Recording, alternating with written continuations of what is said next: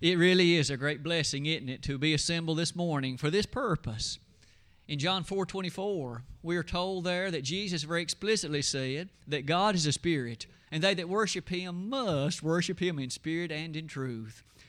The ultimatum, the demand that was stated, of course, by our Master asserted we must, if we're to worship him at all, do it both in spirit and in truth. We're excited about the truthfulness of our worship inasmuch as it follows the pattern of Scripture. But the spirit part of it is the eagerness, the excitement, the heartfelt humility that comes from you and me as we humbly strive to engage in all these acts of worship that the Bible, of course, approves. As we come to this part of our worship service, a consideration of the Word of God, you'll notice that the title I've given to the lesson has to do with the word debate. It has to do with the word kingdom. This next slide, I hope, will fill in the details that probably have already occurred to you. The last few days of May this year, there was a public discussion held between Jack Honeycutt and Michael Bronner. In fact, we here assembled and watched it, you may remember, and we were a bit impressed on occasion with the presentation, the thoroughness of it. But may I also say that just as surely as there were many reassuring comments made, especially by Jack, there were also some troubling ones made by Mr. Bronner. That is to say, some things that are not consistent with the teaching of the Bible.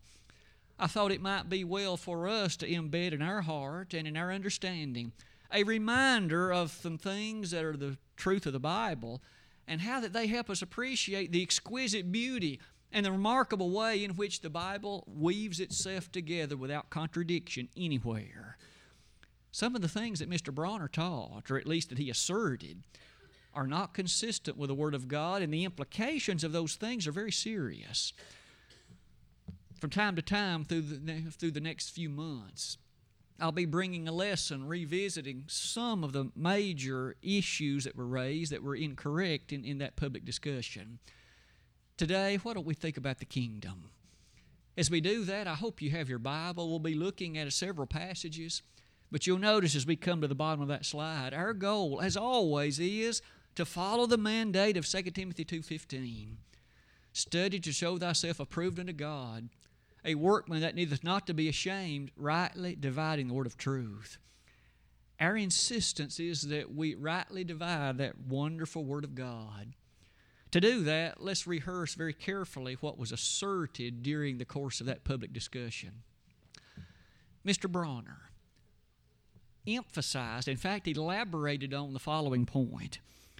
He very clearly asserted that the church, the kingdom of God, existed before the day of Pentecost. In fact, several times he elaborated on that point. He was absolutely wrong in that. The church did not exist as the kingdom of God before the day of Pentecost. The gentleman was mistaken, and the implications are staggering let's develop a lesson this morning looking one more time at the New Testament timetable. And as we do that, we will look first of all at some of the verses that he attempted to use and notice how he mistakenly used them. The two passages to which he referred most carefully were Luke 17 21 and Acts 19, verse 1. At this point, let's simply comment about that Luke 17 21 passage. What does it say? It was a powerful presentation on the part of Jesus. On this occasion, he addressed some that were gathered and listening to him in his presentation. Jesus very clearly said, The kingdom of God is within you. Now, Mr. Bronner took that to mean that the kingdom was already in existence at the time that Mr. Bronner said that, or rather, at the time Jesus said that. And thus, Mr. Bronner asserted that the church his appreciation of the kingdom existed even before Jesus died. Jesus was still talking to them on that occasion. I think we can each see the point. In addition to that, you'll notice that the reference in Acts 19:1 to a particular consideration about the disciples that were found in Ephesus. Now, there you and I notice here as that missionary journey continued onward, there were some disciples found in this location in Ephesus. But you'll notice something is quickly said about their baptism.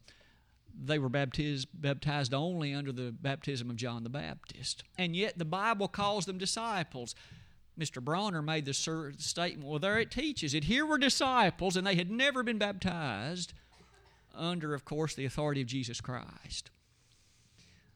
Mr. Bronner was mistaken again in that. In fact, as you and I come to the bottom of that slide, you can appreciate the kind of statement then that Mr. Bronner was making. Remember, the whole idea of that discussion was about baptism. Mr. Honeycutt was asserting one must be baptized in order to be forgiven of sin, and therefore to be a disciple of God and to be, of course, in a position to have one's name in the Lamb's Book of Life. Mr. Bronner said baptism is not necessary for that. One can be saved without it.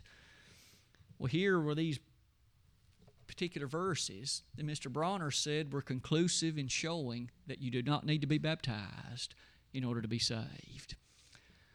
Let's look at those verses and see if that's really what they teach. What is the context asserted in them? And as we move through our lesson today, let's then look at the next issue. This word kingdom that occurs in Luke 17 21. Remember, Jesus on that occasion had said, The kingdom of God is within you. How does the Bible use this word kingdom? Can you and I appreciate in it then a correct understanding of what the Lord meant on that occasion? It's really not that difficult. Notice with me, first of all, that kingdom and the concept of it is extremely important in the Word of God. To just to make note of some of the numbers you'll appreciate that that word is used 342 times throughout the Bible, both Old and New Testament. As that word appears, it has a variety of powerful usages and remarkable teachings associated with it. Perhaps for our discussion today, you might note of that number. 158 of them are in the New Testament. And even more impressively, of that 158, 127 are in the gospel accounts of Matthew, Mark, Luke, and John. Without doubt, then, out of all those occurrences of the word kingdom, we are left to appreciate that Jesus, during the life and times of his public teaching, he had much to say about it, emphasis laid upon it, realities touching that which it truly was. Maybe in light of those things, how is that word kingdom then used on a number of occasions?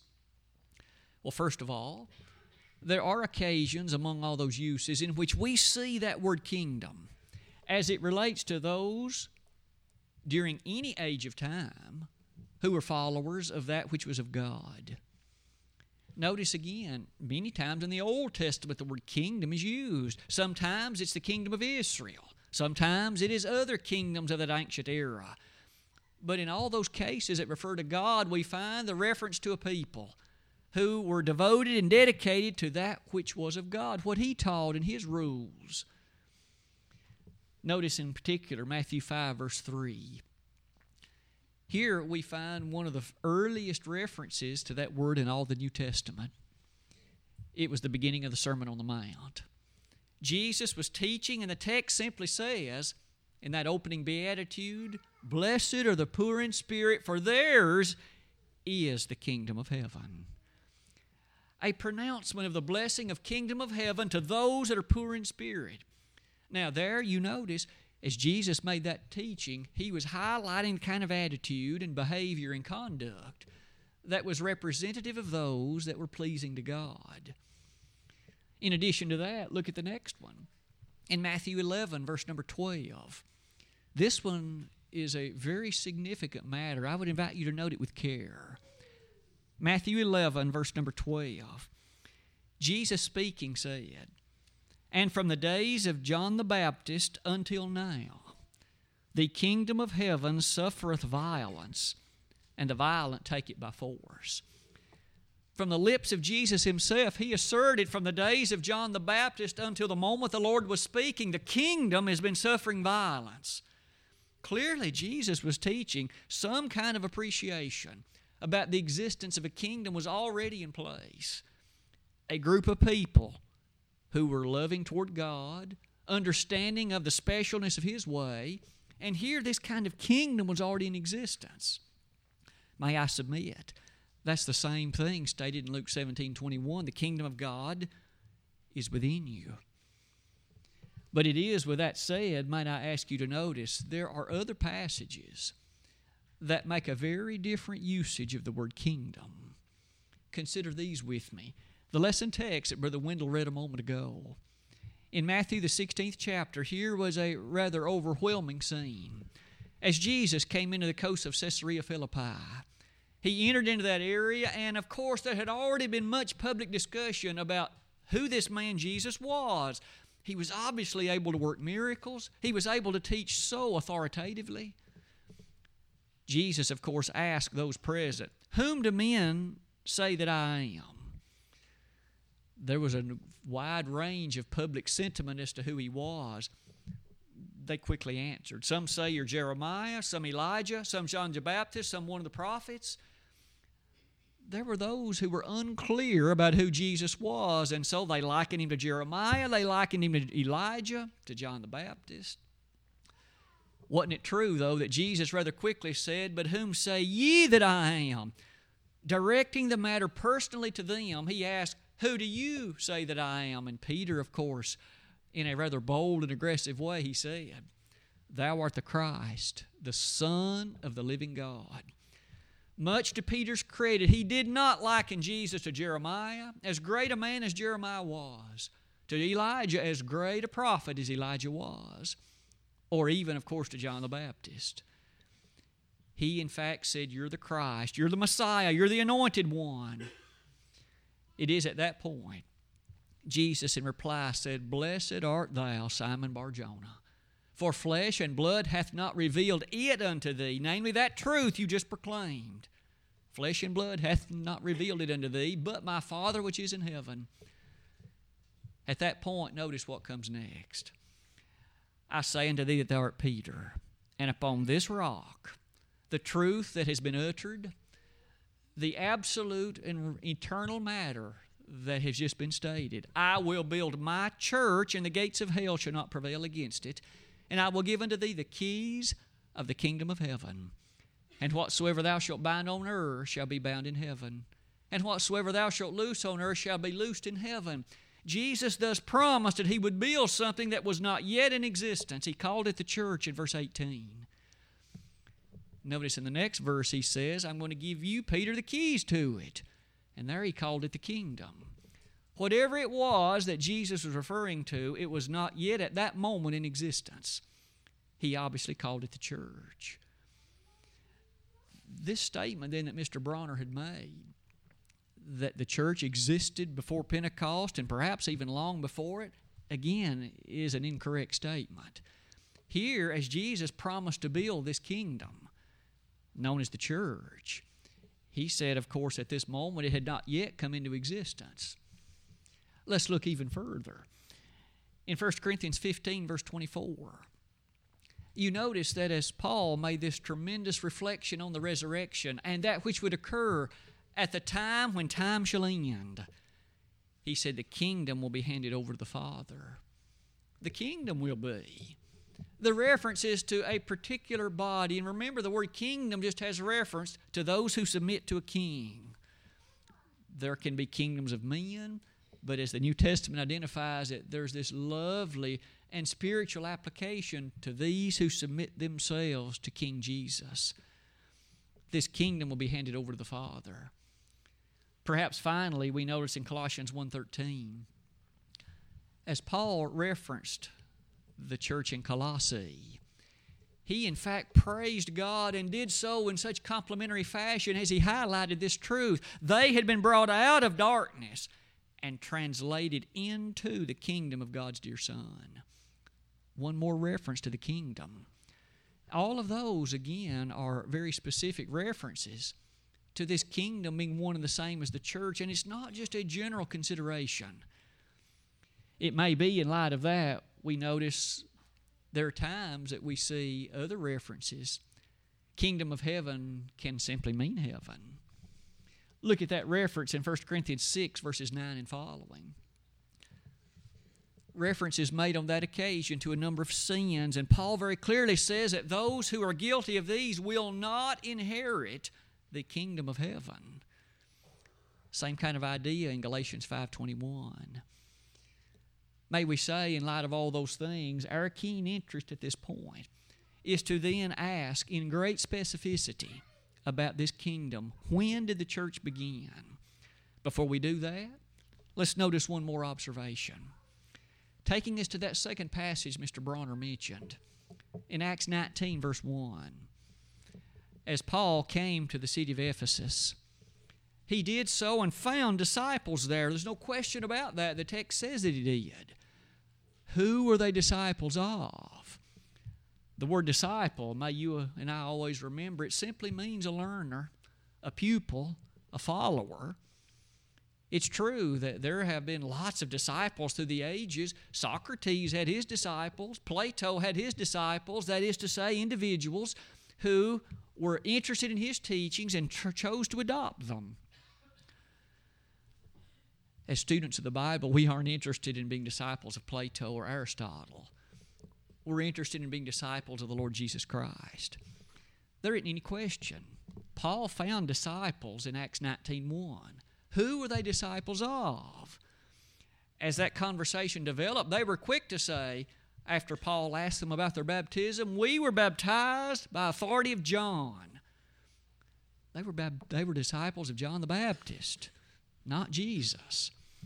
Mr. Bronner's reference to this as individuals who became disciples of Jesus without being baptized misses the point entirely. They were disciples of John the Baptist. As you and I notice carefully the way that develops, we notice again how clear the New Testament is in reminding each of us how significant and how important it is to obey Jesus to be his disciple. Let's develop that by noting this in Acts 6, verse 7. Even in the early days of the church, it says many of the priests were obedient to the faith. May we observe they were obedient to it. It's not merely that they became disciples any other way, they had to obey it. And what's more, in Acts 8, verse number 12, when Philip was preaching with such majesty and power in the area of Samaria, we remember that he had great deal of success as the truth had come to be known so wonderfully. It is in that context, it says, There were many who, upon hearing him preach about the kingdom, doesn't it rather quickly say that it's such that they were baptized, both men and women?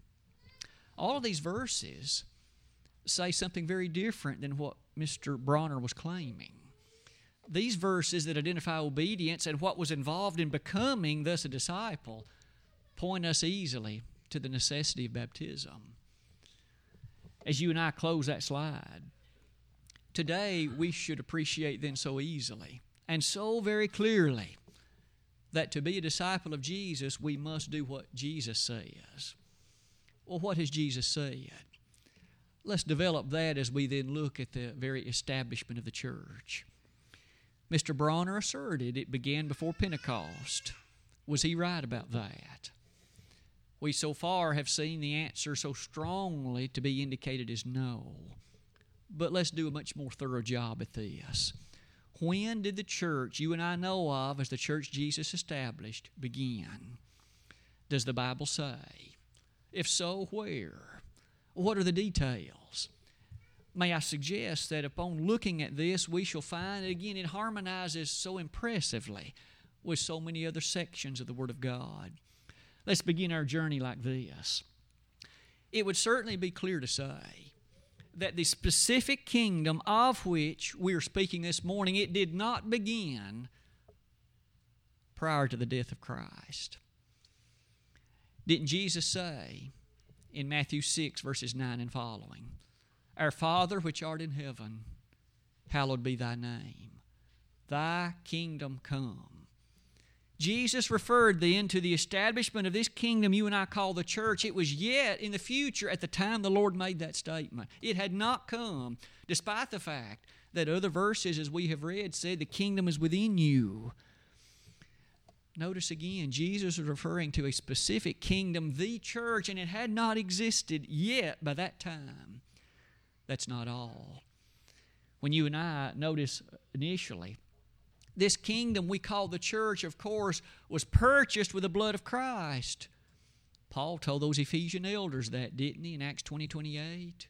Take heed unto yourselves and to the church, over the which the Holy Ghost hath made you overseers to feed the church of God, which he hath purchased with his own blood. Question When did the Lord shed his blood? Was it prior to his death? Mr. Bronner said the church was in existence before Jesus died. My friends, that cannot be. The Lord hadn't shed any blood yet. But once he died at Calvary, once he shed his sinless, precious blood, then there would be opportunity for the establishment of that eternal body, the one, of course, recognized as the church. Let's go to that next observation. In Matthew 16 18, the text that was read in our hearing earlier, didn't Jesus say, I will build my church? So at the time of Matthew chapter 16, the church was not yet in existence but Mr. Bronner said it was. Now, who are we going to believe? Mr. Bronner or Jesus? Jesus said it had not yet come into existence. I will build it. Future tense verb. Perhaps finally, I would invite you to notice Mark 9, verse 1. Maybe as powerfully, as directly, as strongly as any other passage we encounter this one. You can appreciate the scene with me as Jesus was so profoundly teaching, he was now not far from the actual time of his own death. And these are the words which he said Verily I say unto you that there be some of them that stand here which shall not taste of death till they have seen the kingdom of God come with power. As we've noted earlier, the kingdom, the church, as you and I appreciate it, wasn't in existence then, but the Lord so powerfully said, Some of you who are hearing me preach this day are still going to be alive when that kingdom comes into existence. Mark 9 1 affirms for us that even up shortly prior to his own death, the kingdom still hadn't been established, but that it was going to be within the lifetime of some of those who were hearing him preach that day. Oh, the establishment of the church when that precious body came into existence. That brings us to the next observation. This text in Mark 9 1 goes on to say this Till they have seen the kingdom of God come with power. May I invite you to notice the emphasis on the word power. Jesus said, They, some standing here on that occasion, they will be blessed to see the kingdom of God come with power. If you and I can find when the power was delivered, we shouldn't have any trouble ascertaining when the church or when the kingdom was established. Look over to Acts chapter 1, verse number 8. Acts 1, verse 8 says, But ye shall receive power, there's that word again, after that the Holy Ghost has come upon you. And ye shall be witnesses unto me both in Jerusalem and in Judea and in Samaria and unto the othermost parts of the earth. Maybe it's fair to notice the Lord Himself, speaking on that occasion, has given us another indication. He said, The power will come after the Holy Spirit comes on you. And so, may I suggest, if we can find in Scripture when the Holy Spirit came, delivering and bequeathing the power referenced, we should easily know when the church, when the kingdom was established. At this point, as you notice on that slide, all we need to do is look a few verses forward. Remember, we were reading in Acts chapter 1, verse 8. Look at Acts chapter 2, verse 1. Turn the page over to the next chapter. And when the day of Pentecost was fully come, they were all with one accord in one place. And suddenly there came a sound from heaven as of a rushing mighty wind, and it filled all the house where they were sitting, and there appeared unto them cloven tongues like as of fire, and it sat upon each of them. And they were all filled with the Holy Ghost, and began to speak with other tongues as the Spirit gave them utterance. You'll notice verse 4 informs us that the Holy Spirit had come on those apostles. And you'll notice as a result of that, they were bequeathed with the capability of speaking in tongues and producing utterances, evidences, of course, of the power the Spirit had brought. At that point, you'll notice that the statement of Acts 1, verse 8 appears had been fulfilled. The Holy Spirit had come and the power along with it. Based on the promise of Mark 9 1, we should be ready to see the kingdom. A few verses later, what is it that developed? You'll notice in verse number 14, Peter stood up and began to preach. He and the other 11, as they preached that remarkable message of Christ, they affirmed the correctness and trueness of the fact that Jesus had lived. They stated so directly that he also had died. By their own wicked hands, part of that mob gathered that day had put the Son of God to death. Peter directly told them that in verses 22 to 24. But he said, the bars of death wasn't able to hold him. For that same God raised him from the dead, verse 24 tells us. Inasmuch as he raised him, that of course fulfilled prophecy from the days of David. And you'll notice in verses 31 and following, that same Jesus that was put to death and was resurrected now reigns on the throne of David. That's why he was raised, to reign on David's throne. May we notice he wasn't raised to wait a few thousand years and start reigning. He was raised to reign right then. You'll notice as the Lord then was raised in that fashion, we would expect the kingdom to start very quickly. When Peter closed that sermon in verse number 36, what did he say? Therefore, a word of conclusion, a word of summary. Therefore, let all the house of Israel know assuredly that God hath made that same Jesus, whom you've crucified, both Lord and Christ. That group that had had a part in putting him to death, he really is the Christ. He really is the Son of God. No wonder in verse number 37, it says, When they heard this, they were pricked in their heart. They were convicted and motivated to realize the terrible deed they had done. And so they cried out, Men and brethren, what shall we do? They had no idea what to do. They had been guilty of putting to death the very one sent from heaven to save the human family, and they had killed him. What are we to do to rid ourselves, our spirits, of this guilt? Isn't it fascinating? Peter had the answer. Peter wasn't in a position to say, I have no idea. Peter said in verse number 38 Repent and be baptized, every one of you, in the name of Jesus Christ for the, for the remission of sins. Pausing at that point, you'll notice this thing you've done is a sin. In order to have it remitted, you've got to repent and be baptized. Now, they had already believed clearly because they were convicted enough to cry out, What shall we do? And Peter said, You've got to repent and be baptized. It was a requirement for them to be saved. Might we pause and note something? We then are so anxious and anticipating the establishment of the kingdom. The time has come, the power has come. What happens in verse 41? Then they that gladly received his word were baptized. So, thankfully, a large number of that group did, in fact, submit to what Peter commanded. In verse 47, what do we see?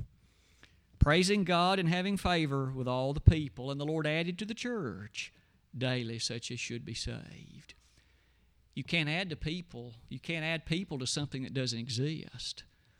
The church was in existence by the time we reach Acts 2:47, but it hadn't been in existence as we started Acts chapter 2. The only conclusion the church began in the reality of that powerful event on the day of Pentecost as recorded in Acts chapter 2. The power had come on those apostles. They preached the unsearchable riches of Christ.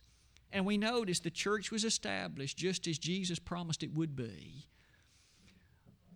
At this point, as we have then come to the bottom of that slide, let's make some additional comments in this closing portion of our lesson. We, to this point, upon a reflection of Acts chapter 2 and those verses that led to it, have reached a conclusion the beautiful church of Christ had a specific date of origin. It was the first Pentecost following the crucifixion of our Savior. As you and I studied in recent weeks, Jesus was crucified at the Passover in the spring of AD 30. You and I saw a whole host of verses that pointed to the convergence of that event. Not only that, you and I know from Leviticus chapter 23 that the Pentecost was reckoned as 50 days following the Sabbath of the Passover. That meant Jesus, of course, died in what you and I would call sometime, or rather, the church was established on Sunday morning in early June of AD 30. Period. It didn't establish before then, and it hasn't been since.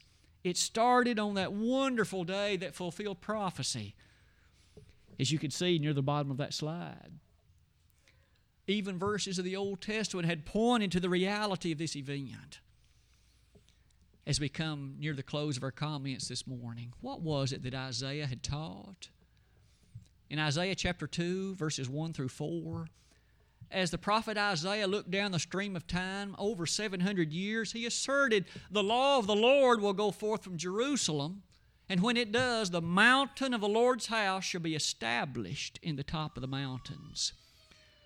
May we ask, do the events of Acts chapter 2 harmonize with those details? Did Acts chapter 2 take place in Jerusalem? Yes. Luke 24 49 had reminded us that Jesus had taught those apostles, You tarry in Jerusalem until you be endued with power from on high. They were waiting in Jerusalem. That's where the power came upon them. Not only that, we notice it's also true that the mountain of the Lord's house is explicitly called the church. Remember the house of the Lord. In 1 Timothy 3:15 reads like this. But if I tarry long, that thou mayest know how thou oughtest to behave thyself in the house of God, which is the church of the living God, the pillar and ground of the truth.